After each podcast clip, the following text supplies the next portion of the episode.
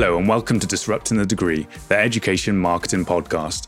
I'm Stephen Cleary from Carnival Content with Zinat Fayaz and Zainab Fayaz from the Brand Education. This podcast is all about higher education with industry trends, experts, and practical ideas across the student experience, brand, and marketing. In this episode of Disrupting the Degree, we're joined by Emma Leech, Director of Marketing and Communications at Nottingham Trent University, former President and current Vice President of CIPR. We will be discussing PR, communication, and global reputation. Uh, welcome to the podcast, Emma. Thank you very much for joining us. Thank you for asking me. So, we'll start off with a fairly simple question about the current situation. So, to us at least, it feels like higher education is in the news more than ever. How important is positive PR for a university's brand? I would argue that in the current environment, it's mission critical um, mm-hmm. and potentially much more critical than has ever been the, the case before. I think there are a number of reasons for that. It's important now because it's impacting on everybody's everyday life. Yep. It's mm-hmm. topical because of the, the fees position um, increasingly, but also the kind of competition and volatility that we've experienced. And I think also education is something that most people have some experience of through friends, family, relatives, etc and it, it's also one of those things that's so important for futures that education is very much in the spotlight and I think will remain in the spotlight for many months to come. I think equally having that kind of PR pitch front and center also allows universities especially to really align their brand narrative, messaging, storytelling and responsiveness and that is critical for recruitment activity, research profile, and all the associated areas of work that colleagues across the sector are, are very actively involved in. As with all media coverage, it's very polarized. How do you ensure that your university is on the positive side?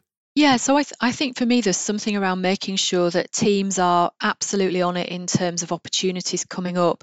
But that also means not just looking at day to day news headlines and being able to respond to those journal requests or, or being active in terms of the news jacking agenda.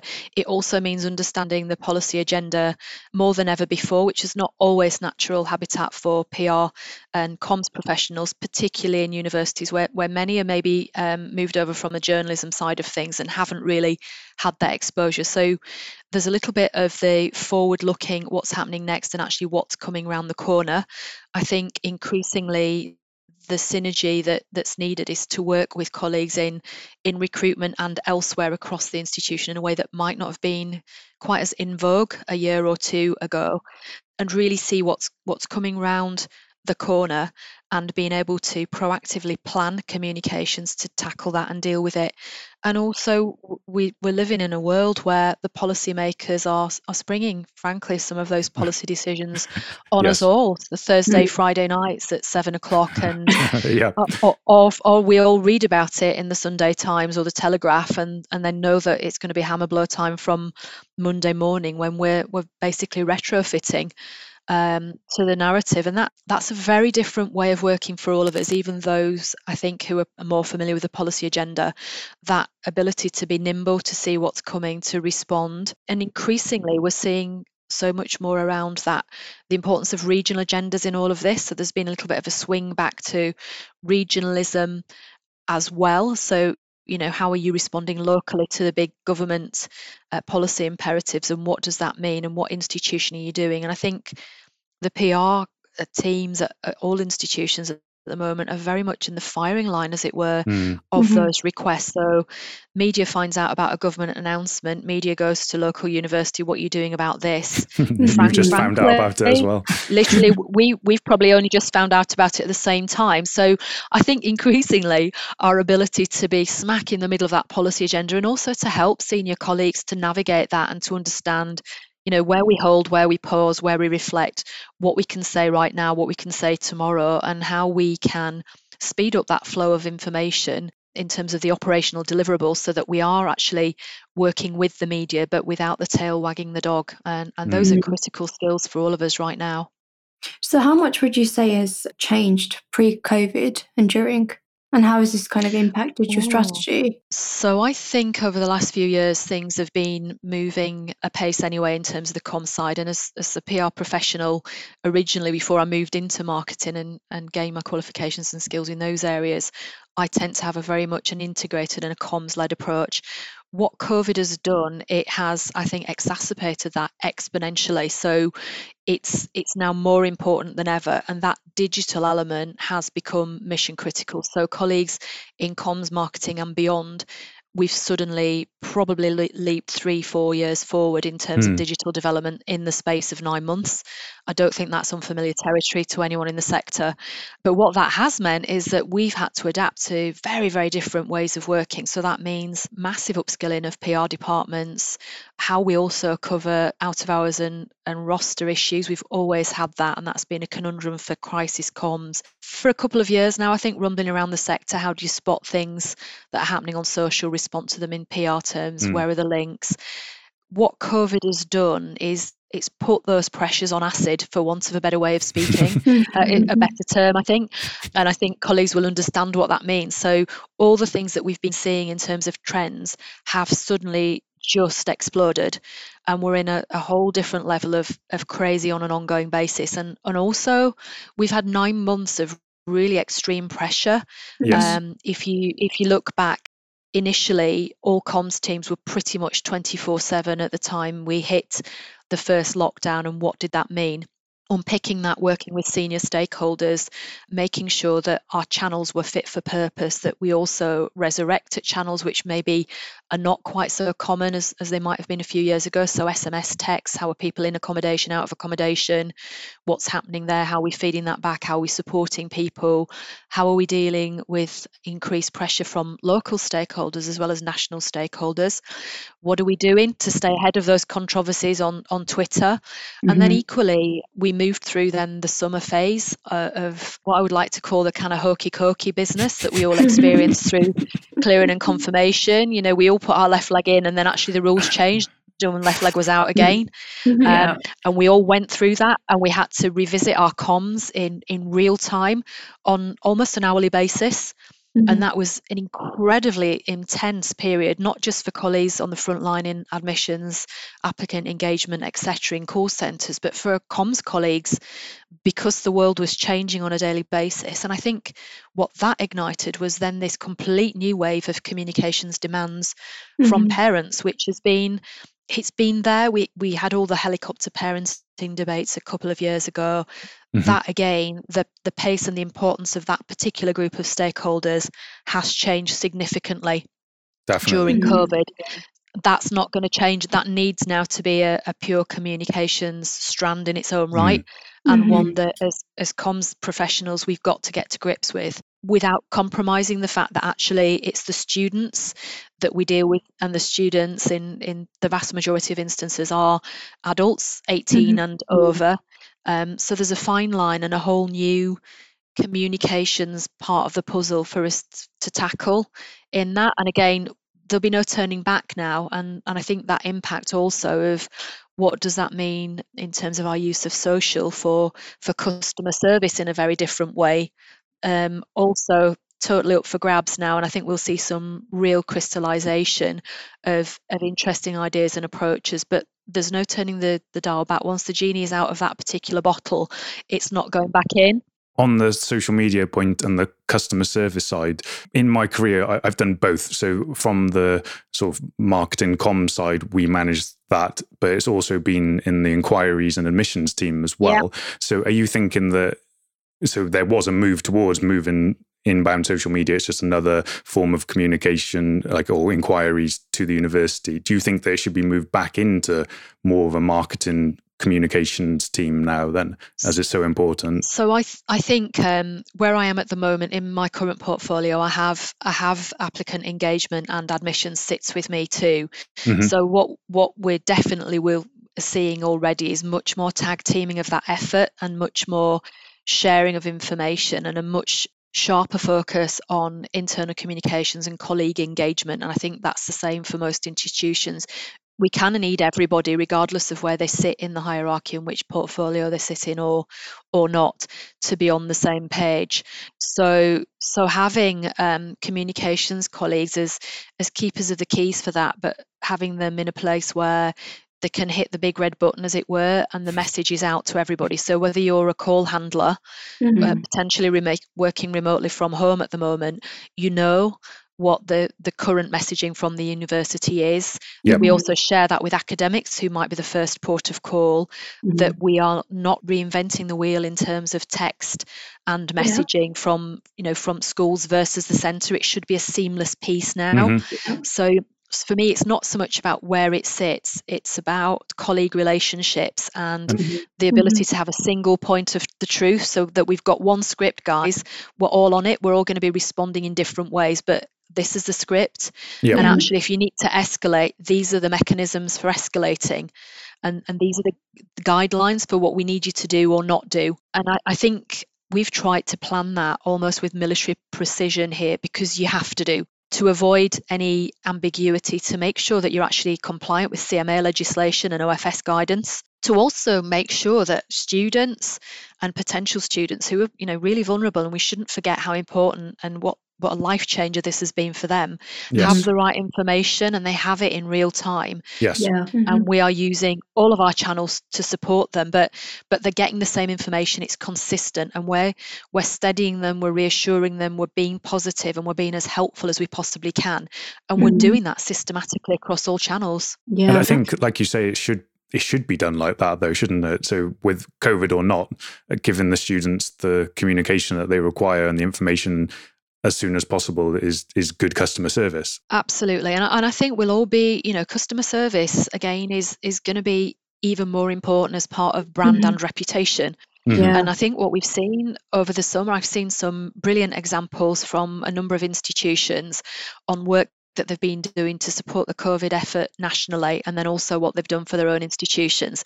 Mm-hmm. Flip side, I've seen some shocking examples yes. of where yeah. institutions, and I'm, I'm not going to name names on this, but I think we all, all know where they are, of, yeah. of where that communications piece has gone tragically wrong and they've ended up in the spotlight for all the wrong reasons. Yeah. Yes. yeah. And once you've once you've burnt those bridges, you know, actually everybody can see that. It's a very, very public failure and whether it's it's not necessarily even a comms failure, it could be somebody in an estates team or elsewhere in the institution who's just made the wrong call and not spoken to comms, not asked advice, somebody's made a decision in the institution, gone UDI, all of a sudden you've got a major diplomatic incident that needs mopping up. But yep. people remember that. And, and actually, yeah. next year's students, all of our applicants for, for the cycle that we're entering right now, will have seen all of that and it you know they're asking yeah. questions you can see it on some of the forums you can see what the parents are also thinking about some of that where where covid has been handled badly by institutions where there's been you know people forced to stay in their accommodation people not um, given the right information people not having any dis- sensible discussion around rents people being told to self-isolate but not being contacted by the institution for several you know months at a time. Those things will will come to roost because that customer service is intrinsically the student experience. And do you want to go somewhere where actually it appears according to the media, that they don't care about you because I'm not sure yeah. I'd want to send my child there. no. Yeah, I've noticed like when a university does something really positive, um, you know, they get this uh, kind of limelight. But when something really bad happens, I feel like the limelight stays on them for a very long time. So how do they? How can they overcome something like that? What we've seen, I think, are the institutions where comms is at that top table. And you know, I'm lucky my institution is is one of those where comms colleagues have been involved in that decision making. They're actually in in the room at the table. Yeah. They've got a voice, and also their voice around tone. And you know, mm-hmm. you've got to play yeah. devil's advocate if you're doing the role properly in comms. You can't you can't be a forelock tugger. You know, the days of somebody senior saying we want to do this, and the comms people just you know tugging the forelock, getting on with it. Your job is to also push back in the nicest possible way. And that means uh, positive and constructive challenge, but it also means being able to understand how messages will be seen and received and perceived by colleagues internally, by stakeholders, by the media. And that can be a turn of phrase, an action, it can be tone of voice. It can be decision which, on you know, looking at it from an FD's point of view, might seem very sensible. We're going to charge X per day for this food in self isolation because otherwise it'll cost the university why Well, actually, the trade off is if people think they're being ripped off yep. and you lose you know you don't have to lose many students next cycle because people think that you actually don't care about the student experience that legacy hangs around for quite a long time it's about the whole value proposition and i think mm. it's also about people remembering that positive support and we cannot underestimate the power of advocacy in all of this and the you know parent power and student power. If people have had a great experience they'll tell other people. If they've had a, a bad experience they tell even more people. Yep. unfortunately that we all know that's how it works. So if, yeah. if you've had a bad time or you feel that you've been not well treated by your institution that's not a great message to go out into the market no. Yeah. So before we hit record, actually, we are really enjoying your backstory. So for our listeners, we'd love for them to also gain an insight into your career and just your backstory so far. Oh, okay, backstory. Um, I've been around a very long time. I shouldn't tell you because it's uh, it makes me sound really old, and I am really old. But um, no, you're I'm not. worried about that. You're not. Um, oh, Stephen, if I had a Christmas card list, you'd be top of it right now.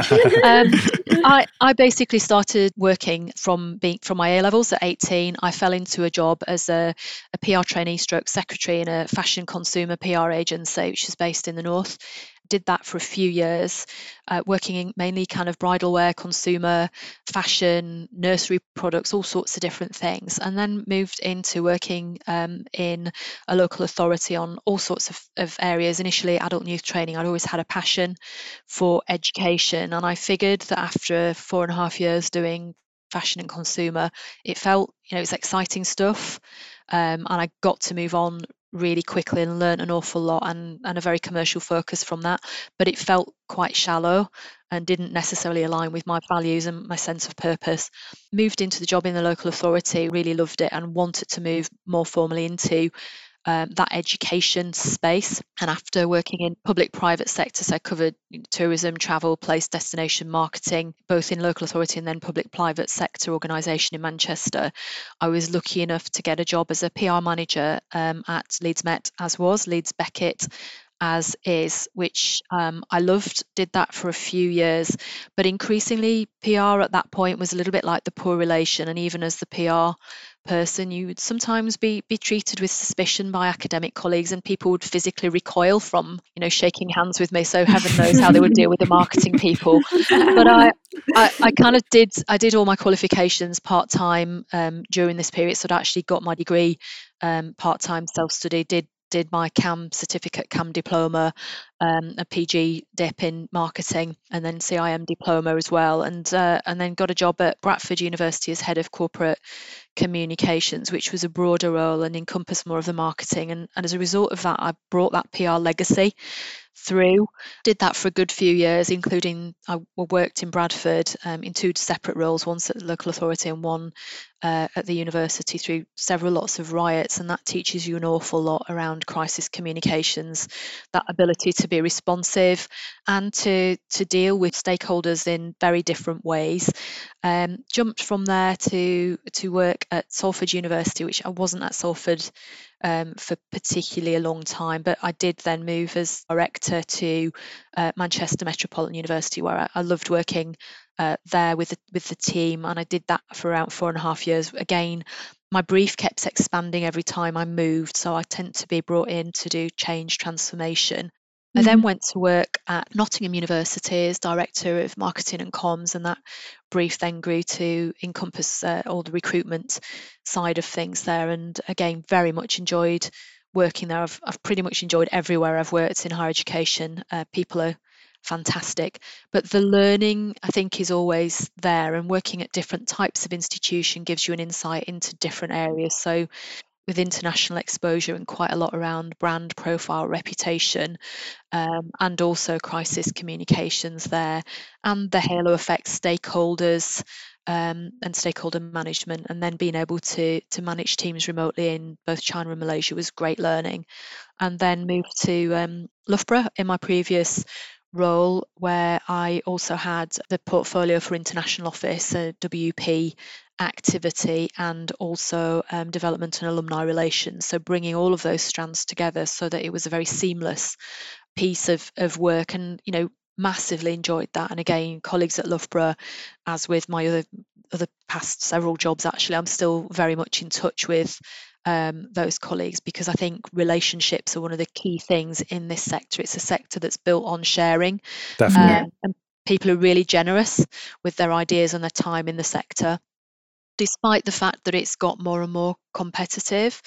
Um, but it's it's that mix, you know. I think most of the people I've dealt with in over the years have been so committed to student success, and I think use a skill set which my dad thinks is still thinks is terribly shallow. So you know, I'm shallower than an oven-proof casserole, quote unquote, um, in terms of, of what I do. But you know, if that is if that's my gift in life, then actually I absolutely want to use that to support things that I am passionate about, and I'm passionate mm. about the freedom that education brings to individuals and the impact that the both that personal freedom and, and the teaching side, but also research and mm. the life changing research that our institutions across the, the UK produce um, and the impact that has on society is really, really important. So I wouldn't want to work in another sector, I don't think. I think what we do is tremendously important and I get a buzz every single day of the week from working with colleagues and trying to make life a little bit different and a little bit better. How, how do you measure success of brand marketing and comms then? Okay, so I, I think there's loads of ways of doing it. You know, you've got the standard qualitative, quantitative stuff, you've got impact of coverage, you've also got how, you know, what's the perception of you out there in the market and you can do a regular kind of tracking survey on all of that. I think you can also link some of this stuff through now increasingly as we've moved to a more digital based experience then then a lot of our comms should really have calls to action in it. And I think mm-hmm. actually COVID's taught us a lot about about how to really um, pick up and embed some of those calls to action in in our communications and track and measure some of that and its effectiveness. So maybe an example i would i would give you from my own recent experiences ntu we we saw the covid impact on parents and we were getting lots and lots of queries and questions. So so the answer for us was we've just launched a um, parent sign up. So we've now got a parents newsletter. It, it comes out every week. If your son or daughter is with us, you'll get an update every week. It's not it's not child specific or you know your student specific, but what it does, it gives you all that information and knowledge that you might want as a parent or carer to support your son and daughter in terms of if they ring home and they're unhappy about something and they're frankly speaking to mum. Um, you you you now are empowered to support them. You you know where to signpost them to. You know what information's been sent out to them. Mm so, yeah. so you're also more likely to have a, a clearer story and the whole picture. Yes. Um, but, which helps with retention then doesn't it as well? Critically important for retention but also important for parents if their son or daughter is is struggling or they're worried about the mental health. They want to know where to go as well. So yeah. making sure that that support is is there and then actually the halo effect so when we did the sign up for for that newsletter it was it was fascinating to watch we literally hit 500 people in literally a couple of hours from sign up and that was that was basically mums tagging in other mums on facebook but it's what it's what they wanted, isn't it? It's it, the value that they needed at that time. Yeah, and I think meeting the needs really of of um, of what people want, and and then using your perception tracking. If you're doing any kind of tracking um, on an annual basis, to just see how perceptions of the brand have have shifted and also what people know you for.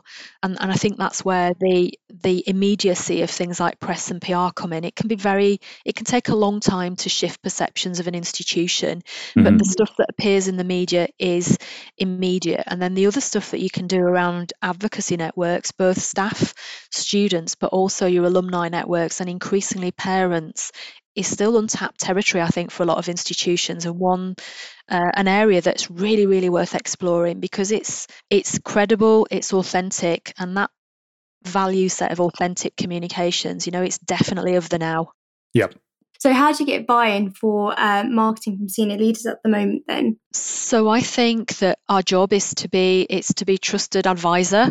Mm. Um, we also have to absolutely speak truth to power, and that's important. Mm-hmm. You go into that knowing that it's not always going to make you flavour of the month, but you senior people need to to understand different perspectives and also because we all have our own view of the world based on where we're positioned in that hierarchy. So, a big part of my job and, and other colleagues' jobs is to reflect back actually what people that are not seniors in the organisation might be thinking or feeling as a result of COVID, because your experience potentially as a as a senior academic or a you know PVC or or even the vice chancellor is going to be very different to the lived experience of someone working in you know estates or cleaning or, or perhaps in in the admissions processing team so understanding the needs and wants and desires mm-hmm. of all of your stakeholders internally and externally is important. And that's mm-hmm. where that nuancing of words and being able to push back and say, absolutely understand where we're going with this, but we might want to think about how that could be received by these people who are concerned about this, or actually, if we incorporated this bit of text and explained such and such, that that would potentially take the sting out of it. So it's our job to to check, to challenge, but also to be there to be really proactive with the bright ideas and the solutions. Mm-hmm. So mm-hmm. things like the parents um, set up for us was a bright idea and a solution.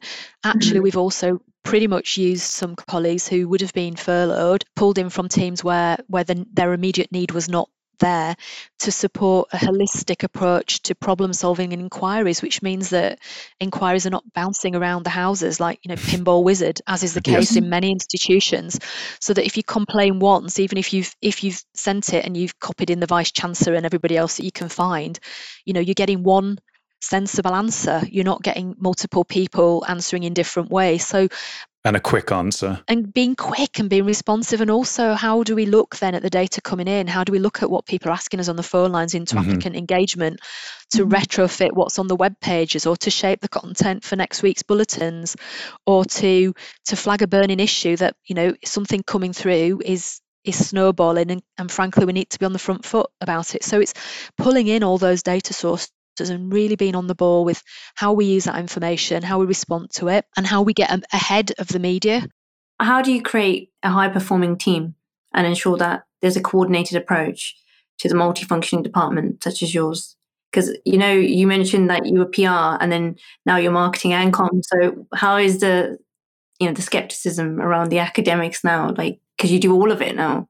Yeah, I, and I think um, I, would say I'm, I've been really lucky in the course of my career. I've, I'm I'm lucky to have built high performing teams at a number of institutions and you know multi multi award winning teams and with those teams we kind of won you know Heist team of the year twice. I know I've um, been jealous. THE Team of the year twice. So sorry.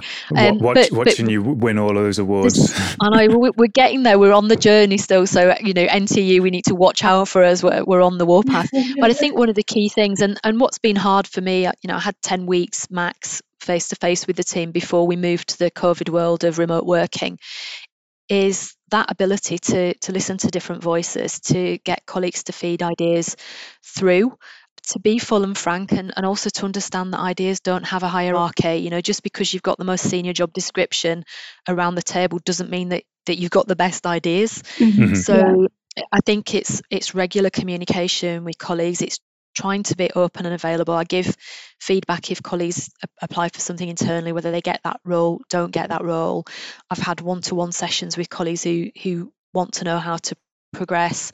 But we've used things like Slido, you know, to make it easy for people to ask questions anonymously, mm-hmm. where they might not be comfortable putting their name to it, but actually, if, if one person's got a question and they feel like that, they feel mm-hmm. happier being anonymous. Chances are there's another two or three or four or more mm-hmm. who are mm-hmm. also thinking the same thing. And that Definitely. allows me to get back to them and to be real with that and to say, look, I'll, I'll share with you the, all the information I've got that is shareable. I'll share it with you because knowledge isn't power in that sense anymore. You've got to be able to share it so people can understand what's going on. I think it's also about getting under the the bonnet of what people do. Um, that's the part that I miss most with COVID because I like to be able to wander past a desk mm. and say face to face to to someone. You oh, just want to say I was in a meeting with the dean of the School of X yesterday, and they were singing your praises. Really great job on such and such you can't get that immediacy and you don't get that personal connection through teams however much you try there is something in there about that face to face and the water cooler moments that you don't always get. Um, and that ability to earwig, I like to earwig conversations. You ever worked with me? Drives people nuts, but in a nice way because I'll say, "Oh, just I just heard you say such and such. Can you just explain that to me?" Because that might then, for me, be the spark of a really great idea, or it might yeah. be a problem that I wouldn't have been aware of otherwise that we can we can solve and that makes life better both for the colleagues involved but also for the institution so I think there's a lot around listening there's a lot about leading mm-hmm. there's a mm-hmm. lot about sometimes making really tough dis- decisions on things mm-hmm. But there's also an awful lot about just please and thank you and building that into what you do and to taking forward great ideas and to trying trying to get rid of hierarchy. I, you know, I hate hierarchy. Yes. Um, yeah. it, it it's it can stifle innovation if everybody's always just going to be terribly terribly polite because the only way you ever get on in an organisation is being terribly terribly polite and toeing the party line and keeping your head down. That does not lead doesn't lead innovation. And flat structures are all about creativity, aren't they? They absolutely are. And just, you know, seeing talent and and I've always been really fixated on if somebody's got something about them and they're prepared to to work at it and they they're cheerful. And also you know do they pass I describe it as a cup of tea test. You might not be able to do the job of that colleague when you but if you can see that they're a bit stressed that day even if you can't technically take any work off them because what they're doing is quite specialist are you the sort of person that can pass the cup of tea test? Are you going to step up and go I can, oh can i help you? And they say oh no no no nobody can help me today. I'm doomed are you going to just take the time out to acknowledge that and go do you know what mate let me make you a cup of tea that's yeah. that's how that's how you build a great that's team. how we yes. solve the problems. Yeah, yeah it, so true. It, just just knowing that somebody else in the team's got your back, but but also yeah. being open to being in a room with with folk across multidisciplinary teams and to get their ideas and to just have a laugh about it and to be able to go, God, you know, Stephen, that is the most bonkers idea I've heard in a very long time. But do you know what? You might be onto something. Just do you know what? That, that literally is my career. That's what people really? always say well, to me. but, but you can spot, you know, and then you can spot that talent. So I've also tried over the course of a number of years to where there's been a kind of a young X of the year or a young Y of the year, or where those opportunities have come up to put my colleagues forward for things. Yeah, I've I've always taken those opportunities because yeah, it's an extra job for me to do at the weekend to do an awards nomination for. Eh, but do you know what? If they've done great work, I want them to be successful. And the more successful colleagues are with their projects, you can see the confidence grow and you see them blossom and you see them sharing their expertise and know how with others. There's nothing gives me greater pleasure than seeing where you've got pockets of potential and talent that's that's underutilized and just unlocking it and allowing those folk to to shine because once people start to do that others that might be a bit more reticent suddenly see that there's no such thing as a as a bad idea mm-hmm. mm-hmm. and mm-hmm. they engage they get over being shy they they get over saying the wrong thing they know that they might get the mickey taken out of them in the meeting where you go really mm-hmm. stephen really you thought that was a good idea don't worry but, about that but just hang on um, yeah. and actually you know some of the some of the biggest innovations that i've ever had in my my career was have been kind of ideas where we're all sat in a room and someone will say something bonkers uh, and might get shot down because that idea is just a little bit so far out there but by bashing that around and having a laugh and you know and thinking about it we then hit on the thing that is absolute marketing or comms gold and there have been a mm-hmm. number of points in my career that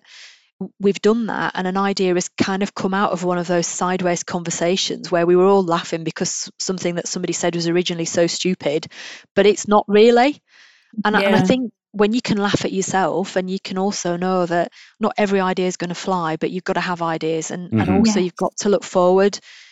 Too much in higher education, we look at, oh well, who won such and such, and what could we do? And you and you know, then you end up copying. Yeah. So yeah. so if you if you're going to copy, do it properly. Don't just don't just do a knockoff copy of no. what somebody did two years before. Steal like really, an artist. That's steal like book. a. So you've got to do that. You know, just take the best of what's out there mm. and then build on the it. Just don't yeah. use it as is. Just build on it and do something better and think actually that's really worked for them. And what could we do that is in a similar vein, but actually is way better or has some other dimensions to it? Because that's the only way you innovate. Mm-hmm. Yeah, I think it's also to um, it's also quite important actually to touch on, you know, it's not always money that drives people. It's not always the next promotion or no. the next job post. It's actually praise, recognition, and all these things that make it, you know, important to be a team player and Absolutely. be recognised for that. I think it's really worth mentioning. And I think that's critical. And I think also, particularly for, for colleagues who are, are maybe newer, mm-hmm. my generation might have been more motivated by, by money, I think it's fair to say. But a lot of my colleagues who are, are younger colleagues, it is, you know, I'm actually really motivated by by praise. I'm still like a child. I want a gold star on my report card. I want to know I've mm-hmm. done a good job. Um, and if if you've got that and then mm-hmm. and then especially if you've got those development opportunities and you can train and you can gain qualifications and people tell you on a regular basis you're doing a great job and they give you the head way to to move with some of those new ideas and you feel genuinely listened to yeah. um that's a great place to be i you know, I tend to only move jobs when I've kind of done whatever my original brief was and I've kind of pushed the boundaries, pushed the boundaries and been given new things. But then actually I, I can't see where I can add any more value. And mm-hmm. it's time it's time almost for a different voice in that organization because I've done all the things I was brought in to do. Really get getting your team so that you're working closely together and also you're pulling people out of the comfort zone you're sharing mm-hmm. opportunities with them you share external learning all of those things are really really important and they that leads to high performing teams. I think where we go wrong a lot is we don't work across silos we have boundaries you know oh this is a pr campaign and the pr people do it and actually it's like we'll get the digital folk in the room and get someone from student recruitment in the room as well and mm. you know don't forget to invite the people that might sit in a different area of the institution but they are alumni and actually get someone else in with a different voice in that room and tap into what great ideas the student support folk might have because there might not yeah. be marketing ideas but there might be a nugget in there that gives you a twist that will be the mm-hmm. icing on the cake for your campaign. So don't just sit in a little room just with people that have got the same job title or from the same little team. Think wider, mm-hmm. think more broadly, and include different voices and, you know, increasingly get your students involved in that. Yeah, totally agree. It makes so much sense, Emma. I think it's been great to have all of your insights from today, and thank you so much for joining us. I think that's where we'll have to wrap yeah. up. Thank you so much, Emma. Thank you, Emma. Amazing. Thank you very much. It's been lovely speaking to all of you. Well, that's it for 2020. Thank you so much for listening and see you in the new year. Disrupting the Degree is brought to you by the Brand Education and Carnival Content.